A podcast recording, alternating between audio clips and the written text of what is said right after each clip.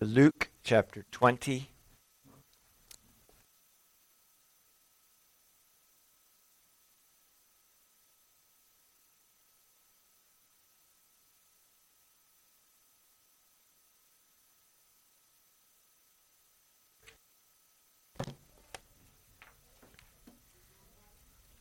I'd like to begin reading at verse uh, 41.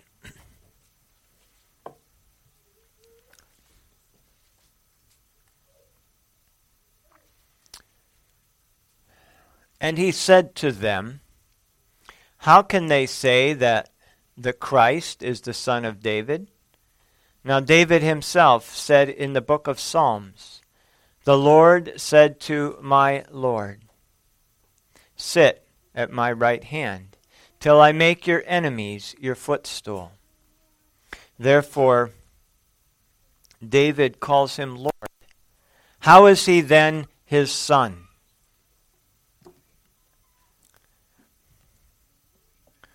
Then, in the hearing of all the people, he said to his disciples, Beware of the scribes who desire to go around in long robes, love greetings in the marketplaces, the best seats in the synagogues, and the best places at feasts, who devour widows' houses and for a pretense make long prayers. These will receive greater condemnation. Jehovah is near, and his commandments are truth. Heavenly Father, your word is truth. Sanctify us by your word, and sanctify my sinful lips that they may proclaim what is holy and true, and drive away any chaff. Lord, uh, as we continue to worship, may the hearing of your word be mixed with faith in us. In Jesus' name, amen.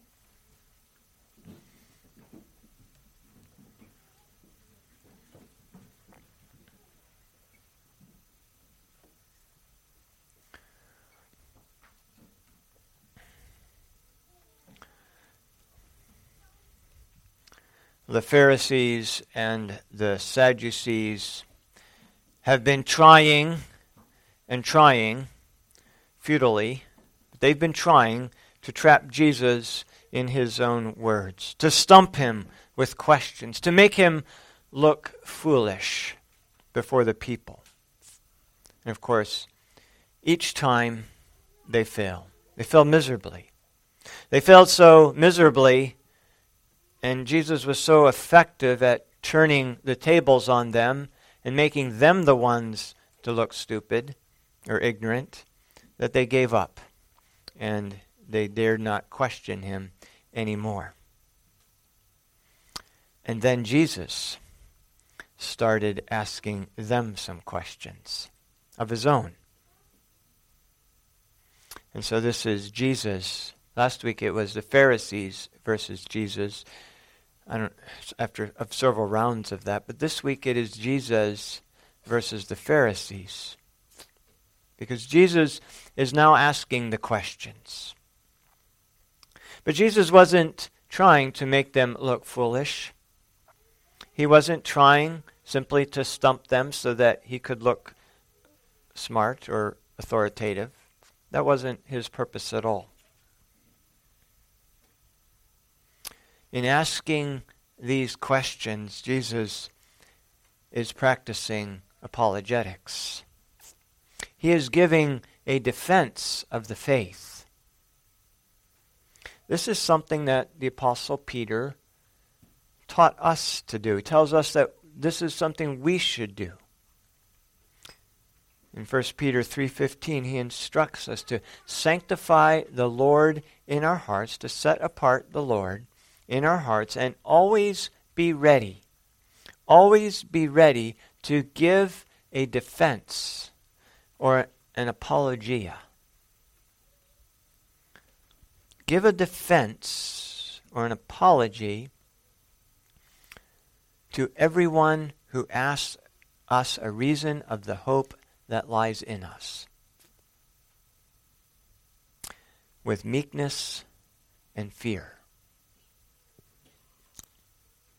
You probably recognize that Greek word, uh, apologia. Or apologia. It's the word we get apology.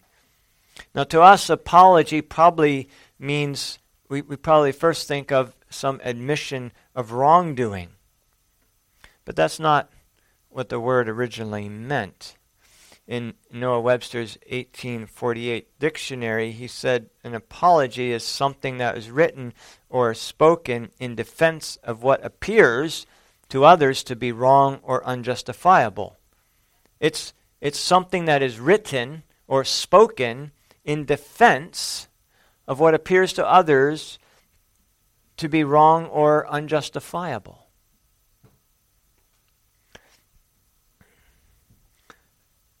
By 1913, that definition had another a definition appended to it. It, it, still wasn't the first definition, but the second definition was an admission to another of a wrong or discourtesy done to him, accompanied by an expression of regret. But that has nothing to do with what Jesus is, is doing here.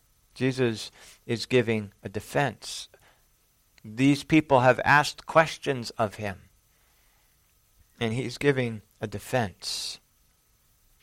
In, in, and in giving this defense of the faith, Jesus is engaging the, the Pharisees in an, in an, in an apologetical ministry.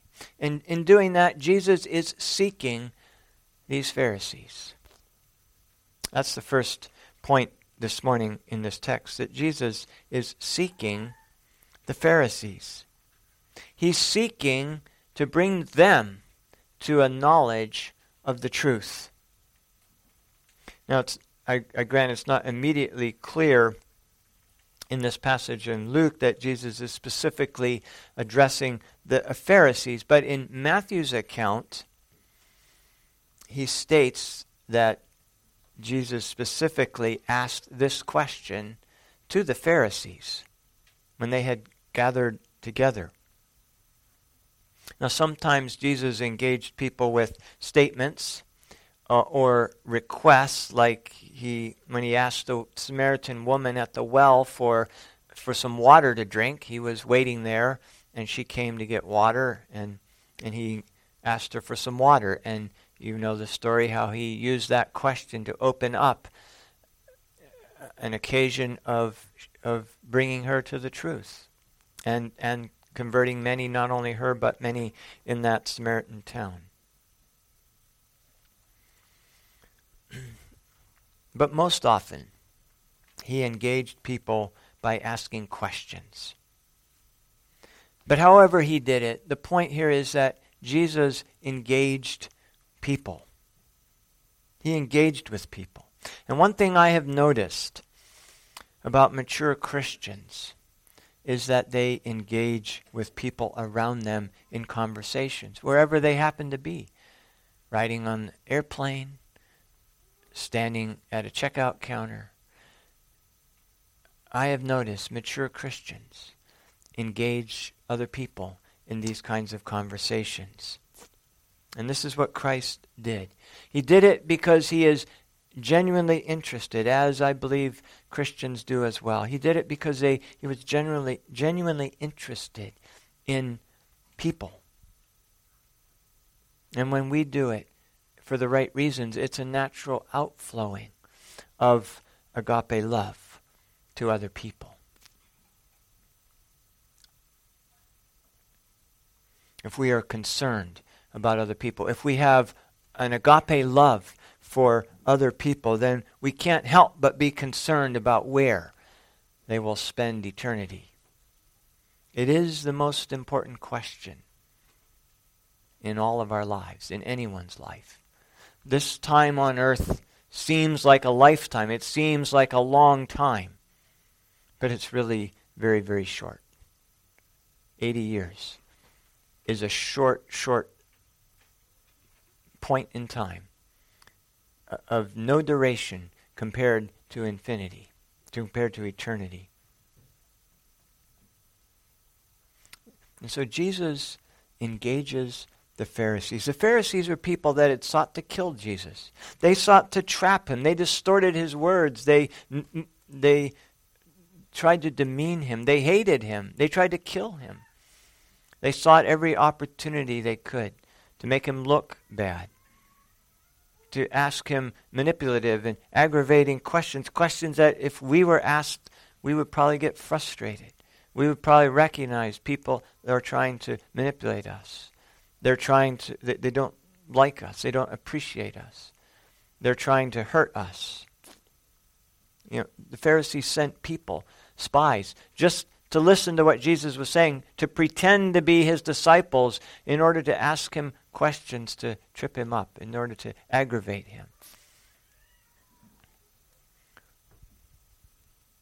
And yet, these are the people that Jesus seeks. And I think that his seeking of these Pharisees here with this engaging question, which we'll look at in a minute, is just another demonstration of his compassion for them. Just as when he was weeping over the city of Jerusalem on his way into the city. He was weeping because of his compassion for them and the judgment that he knew would be falling on this city because of their refusal to acknowledge him as the Messiah, the Son of God.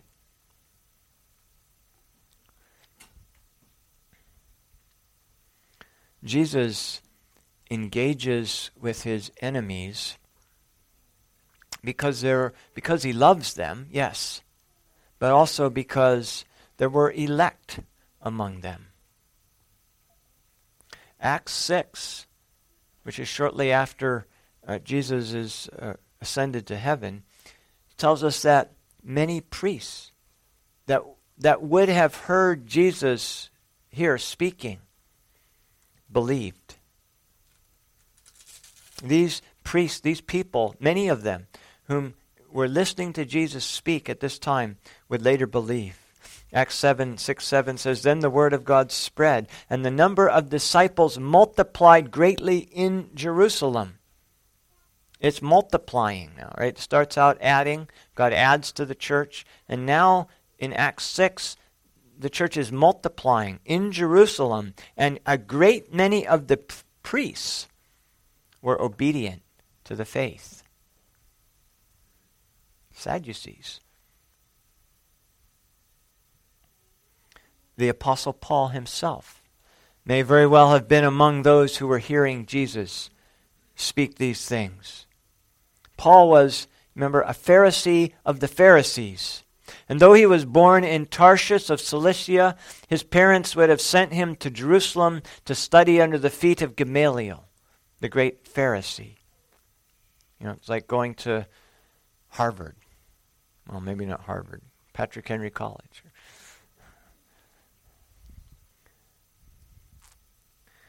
He, he was brought up in Jerusalem at the, at the feet of Gamaliel and taught according to the strictness of, of the of the their father's laws, and he, he was zealous toward God from, from this early age. And he was probably this rough, almost the same age as Christ, born maybe within a few years after Christ. And so he's, he's probably a, a young man in his late 20s, maybe uh, when, when, he is, when Jesus is here. And as a Pharisee of the Pharisees, I, he probably was in their midst. In fact, um, in um, Acts, he was said he was present at Stephen's stoning. He was the one that was holding the coats. He was a young guy, right? He he wasn't the one of the older people at that point. He was a young guy, maybe thirty, maybe a little bit just under. But he was there. He probably heard Jesus. This is why Jesus is engaging the Pharisees. There, there were his elect among them. Joseph of Arimathea was a member of the Sanhedrin. He was a council member. He was a secret disciple of Christ because of, because of what the cost would be if he publicly acknowledged that he was a disciple. Even Nicodemus was, a, was remember, the one who came to Jesus by night, was also a Pharisee. In fact, in, at one point, uh, he, when the Pharisee, when the Sanhedrin wanted to do something, he said, well, does our law judge a person before they're convicted? And they all said, Well, are you a disciple too? just for saying something that was true. Nicodemus would have been among this crowd, possibly, or others like him. And so Jesus is engaging with these Pharisees not only because he loved them, he did, he had compassion for them, he was seeking them, but also his elect were in that midst. And that's, that's why we need to be able and ready to uh, preach the gospel. We never we don't know who God's people are or where they are.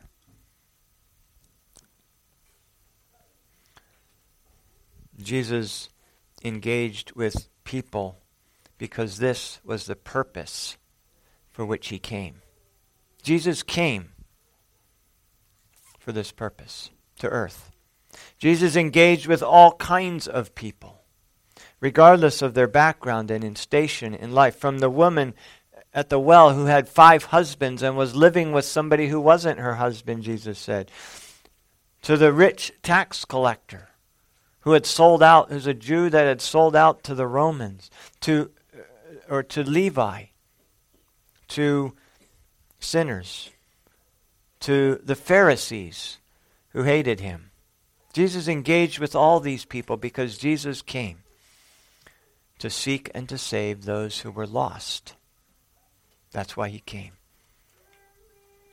Praise the Lord that he did.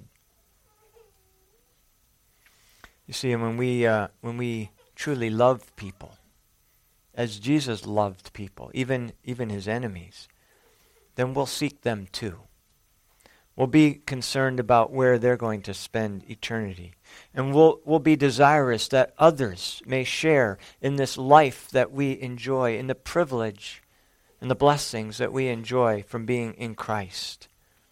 We'll want others to share in that as well. Now, secondly, Jesus tailors his approach to this specific situation, to these specific people. You know, he approached the woman at the well in one way, he approached Zacchaeus in another way. He approached uh, the woman caught in adultery in a different way. But this is how he engages with the Pharisees. These were the, the scribes, these were the theologians of the day.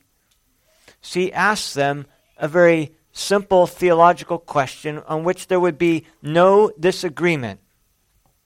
He's, he, and, and actually, Luke gives us a little abbreviated version. If we go back to Matthew, Matthew gives us a preparatory question that comes before the one given here in Luke. And that preparatory question that Matthew gives us uh, in giving us this a more fuller account of this exchange, says, Jesus asks them, What do you think about the Christ? And then he specifically, more specifies, Whose son is he? What do you think about the Christ? That's asking their opinion. That's a non threatening question. It's not confrontational. It's asking them, What do you think about this topic? It's a good way to open a discussion with somebody, asking them their opinion. That's what Jesus does. What do you think about the Christ? He asked other people about that. He asked his disciples that same question. What do you think about the Christ? Who is he? But in this case, he, what do you think about Christ? Specifically, whose son is he? Now, this was a point on which there would be, he expected no disagreement, and there wasn't. This was not a debate. This was something that they all could accept. Whose son is he? And they immediately answer him, He is the son of David. This, this, this, was this was not a this was not a hard question for them. This was not confrontational. This was a very simple question, kind of like asking, you know, who's the president? You don't have to like or dislike him, but who is he? given their very devious and malicious treatment of Christ and their manipulative questions with which they sought to trap him, this is a very gentle response.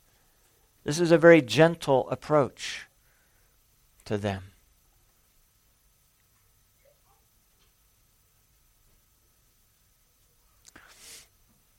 The question that Jesus asks these Pharisees is formulated, though, to lead them uh, and to lead, to enable Jesus to address their central problem and misunderstanding that of their refusal to receive Jesus as the long awaited Messiah and Son of God. So he, but he asks it in a very indirect, non-confrontational way. Who? What do you think of the Christ? Whose son is he? Because see, they they understood very clearly that the Christ, the Messiah, and you you know that Christ and Messiah and Anointed One are are just the same word in three different languages. Christ is the Greek word. It's his office. Messiah is the Hebrew word. That's his office. The anointed one would be the English translation of Christ and Messiah. And so you'll see all, all three of these. In most English Bibles, you'll see a free use of all three of these words Christ, Messiah, and anointed one. Sometimes when you see the anointed one, it's translation of Messiah or Christ. And so they knew that the Christ, the anointed one, was, was, would be the son of David, the physical son of David. Psalm 89 says, I have made a covenant with my chosen. I have sworn to my servant David, Your seed I will establish forever and build up your throne to all generations. I've established this covenant with David and his seed, and I, he would build up his throne to all generations. In Isaiah 9 6, you, you probably have this memorized. For unto us a child is born, unto us a son is given, and the government will be upon his shoulder, and his name will be called Wonderful Counselor, Mighty God, Everlasting Father, Prince of Peace. And of the increase of his government and peace there will be no end upon the throne of David and over his kingdom, to order it and establish it with judgment and justice from that time forward, even forever. The zeal of the Lord of hosts will perform this. This is a messianic prophecy. And it is the Messiah would reign upon the throne of David and over his kingdom. Very clear there. The Pharisees knew that. So they could readily say, Who is whose son is the Christ, whose son is the Messiah, whose, he, will, he will be the son of David. He will reign on David's throne. Isaiah 11 says that there shall come forth a rod from the stem of Jesse, and a branch shall grow out of his roots. The stem of the, uh, Jesse is David's father. So Christ, they knew that Christ, the Messiah, the, the one that they were looking for, the anointed one, God's anointed, would have the throne of his father David. Gabriel told Mary when he announced to her that she was would conceive. He said that she would conceive in her womb and bring forth a son, and and shall call, you shall call his name Jesus. He will be great and will be called the Son of the Highest, and the Lord, Gabriel said to Mary, would give him the throne of his father David. Now, he wasn't telling Mary anything new about Christ at that point. He was simply telling her that she would be the one who would bear this son. And so the Jews viewed the Messiah, the anointed one, the Christ that they were looking for. They didn't think Jesus had anything to do with that person, that, that Messiah. They knew that he would be a human king descended from David, the son of David. So they had no problem answering. Uh, when Jesus asked, Whose son is he? they said immediately, He is David's son. In their view, he was another human descendant of David who would ascend to the throne and reign like David did and push out all of the enemies. But see, of course, Jesus is more than just a human descended from David who would reign on David's throne. And Jesus gets to that with his next immediate follow up question. How then, Jesus asked, can they say the Christ is the son of David. Or as Matthew says, How then does David in the Spirit call him Lord? Saying, and then Jesus quotes from Psalm 110. So basically, they've said, okay, you, Christ is going to be the son of David. And Jesus' immediate answer is, well, then how can David call this his son Lord? You theologians, answer that. Here it is. And he goes right back to the Psalms. Um, this psalm is a psalm of David, and the even the Pharisees acknowledge that this Psalm 110, which Jesus then quotes, proceeds to quote from, is a messianic psalm that, that, is, that speaks of Christ. And in that psalm, David writing in the Spirit. So it's saying that David is uh, writing under the inspiration of the Holy Spirit. Remember, the scriptures were written by holy men who wrote as they were moved by the Holy Spirit. When, it's, when Jesus says that David writing in the Spirit says something, he's saying that David is writing under the direction and inspiration of the Holy Spirit, that what he is writing is prophecy. It's the Word of God. David writing not just as a human writing a letter to his wife, but David writing in the Spirit says, The Lord said to my Lord, Sit at my right hand until I make your enemies your footstool. Now, in this New Testament, the Lord said to my Lord, those are the same words, kurios. The Lord said to my Lord. But in the Psalm 110 that Jesus is quoting from, in the Hebrew, it's very clear th- those are two different words. The Lord is Jehovah. Jehovah said to my Adonai, my Lord. So David is saying, Jehovah said to my Lord, speaking of the Messiah. David writes, Jehovah said to my Lord. Speaking of Christ, he's calling Christ his Lord. Sit at my right. This is what Jehovah told Christ. Sit at my right hand till I make your enemies their footstool. David, writing prophetically, says that the Christ was his Lord. And Jesus' question is, how can that be? No king would call another person my Lord unless you were conquered and a vassal. No father is going to call his son my Lord. So if the Messiah is just another human descendant of King David, then why is King David calling the Messiah his Lord? Who sits at the right hand of God? Dave, Jesus is pointing out that David, writing prophetically, says that the Messiah sits at the right hand of God. And he's going to sit there until Jehovah makes all his enemies his footstool. Who sits at the right hand of God? In, in the book of Hebrews, the writer to Hebrews uses this very point to show that Christ was far superior to the angels. He writes in Hebrews,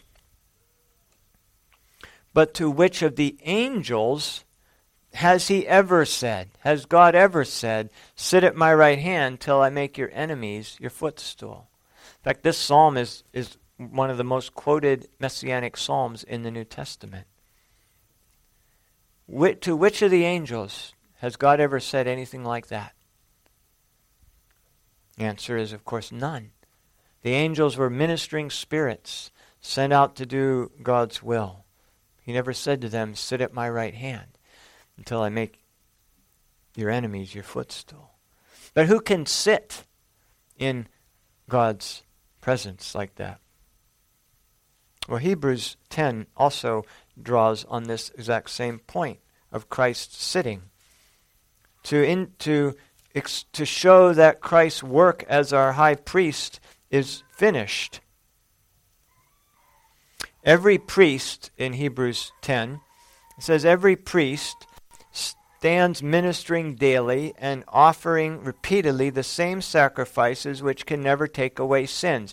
Offering repeatedly. Their work was never done because their sacrifices could not take away the sins of the people, or their sins or anyone else's. But this man, speaking of the Messiah, Christ, after he had offered one sacrifice of sin forever, sat down at the right hand of God from that time waiting till his enemies are made his footstool. For by one suffering he has perfected forever those who are being sanctified. But the Holy Spirit also witnesses to us, for after he had said before, This is the covenant I will make with them after those days, says the Lord. I will put my law into their hearts and in their minds, and I will write them. And then he adds, Their sins and their lawless deeds I will remember no more. Now, where there is remission of these, where there is a remission of sins, there is no longer an offering for sin. There's no longer an offering because Christ's sacrifice once and for all has satisfied the wrath of God. Our sins are remembered no more. The Old Testament priests could never sit because their work was never done. Christ sits at the right hand of the Father because his work is finished. Our sins are remitted. The fact that Christ sits tells us that our sins are forgiven. There is there, therefore now no condemnation to those who are with Christ Jesus. And that our sins are indeed remembered no more. And there is no further need of another offering for our sin because Christ is sitting. His work is done. Now he's sitting at the right hand of God.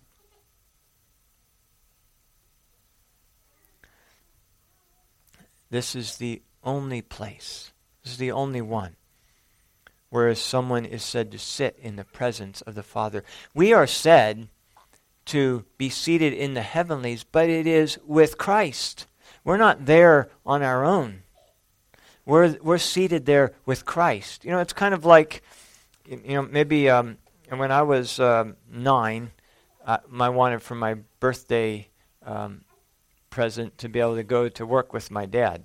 And so he, you know, I don't know where I came up with that idea, but he, he thought it was okay, and, and I got to go to work with him. Now, he was working on a farm, but I went with him the whole day, and he went into the office and sat down. I went into the office there and sat with him.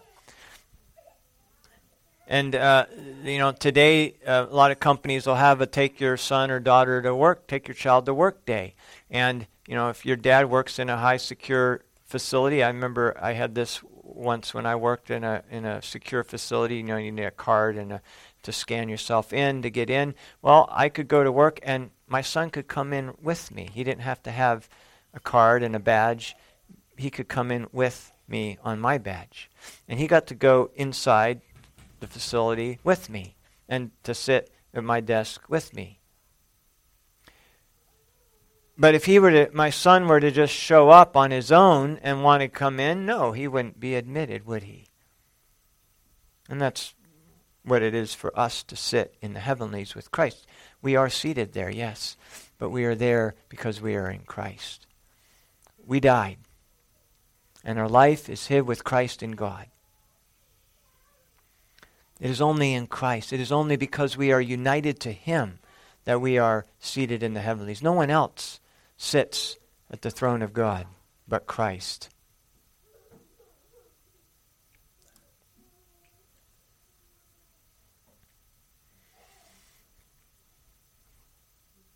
Jesus is God. He's the Son of God. He's the only one that can that could satisfy the wrath of God.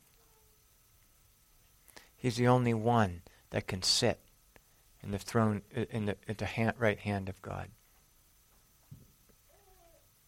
Jesus claimed to be the way, the truth, and the life, and that no one could come to the Father except through him. Now, either he is what he says he is, Or as others have famously pointed out, he's a lunatic and a liar.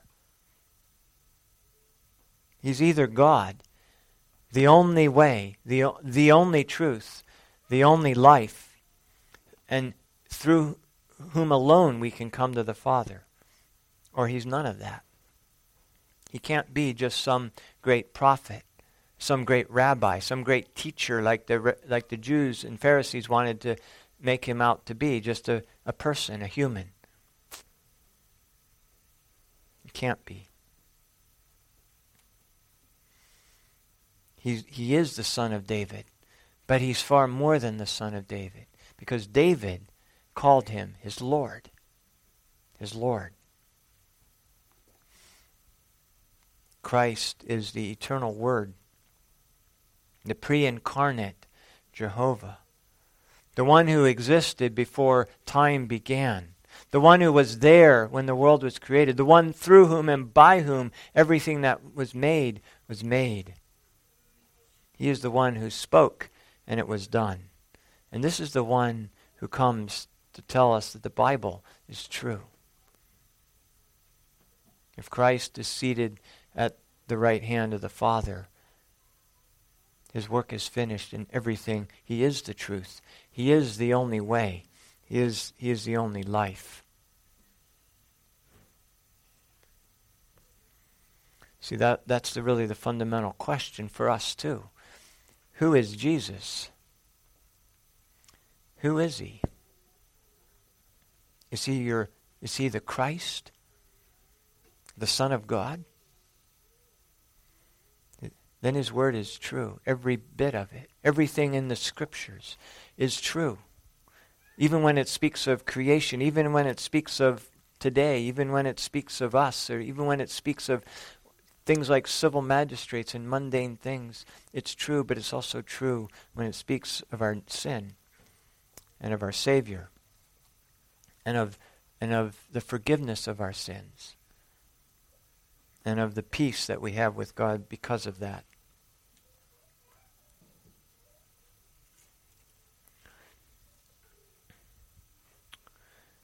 Jesus goes on to point out that the religion of the Pharisees was useless. The Pharisees loved, and the scribes, he says, loved the long robes. They loved the trappings, the formalism, the liturgy. They loved the, the greetings in the marketplaces, the respect that they felt they deserved. They loved the best seats in the synagogues and the best places at feasts. All these outward things. And there is nothing wrong with beauty and glory.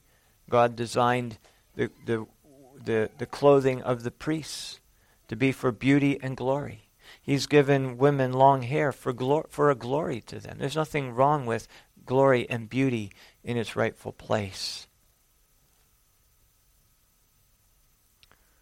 But these are people who devoured widows' houses.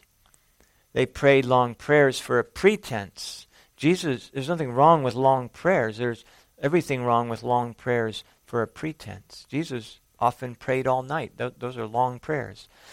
Certainly far longer than I pray. I've never prayed all night. But Jesus is saying that these are long prayers. They're just a pretense. They're just for show. They're just useless their religion is useless. The fundamental question is who is Jesus Christ?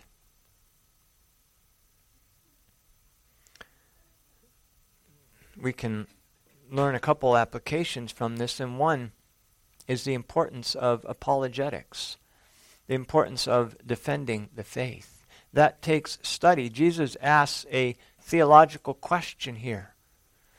He asks it because he expects them to know the answer.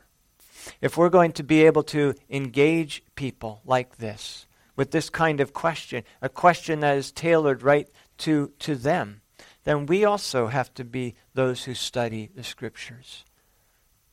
who, who understand these theological points and are able to engage with people on them, to ask this kind of question, to know, to discern where the heart of the issue is, and to ask a question that opens up a conversation that we can bring people to Christ and tell him, tell them of who Christ is and what he has done for for us.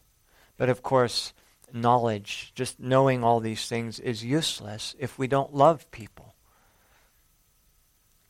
Paul said if I if I you know, even give my body to be burned, if I have all knowledge but don't have love, it's not it's worthless. Knowledge by itself just puffs up. But that doesn't mean that knowledge is therefore bad.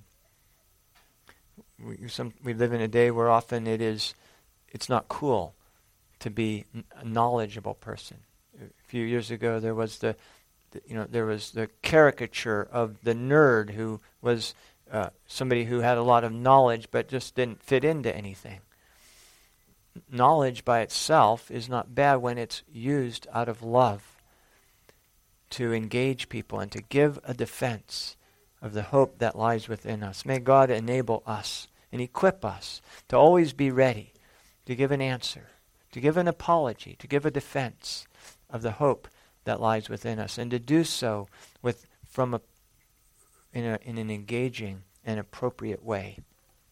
Let's pray. Heavenly Father, we we thank you that you have loved us and that you have sought us and that you have redeemed us, that you have purchased us with your own blood, the precious blood of Christ. We thank you, Lord, for your word that is so rich, that is truth, truth that we that will never change, truth that doesn't get overturned by another discovery, truth that never is out of uh, out of style. We thank you, Father, that you have preserved your word. We ask that we may love it more, for in it are words of life. We ask that we might live by every word that proceeds from your mouth that we would hang on every word, that we would meditate upon it and, and read it for all it's worth. And we ask that you would give to us this kind of love and compassion that is willing to engage even enemies for the sake of the gospel. In Jesus' name, amen.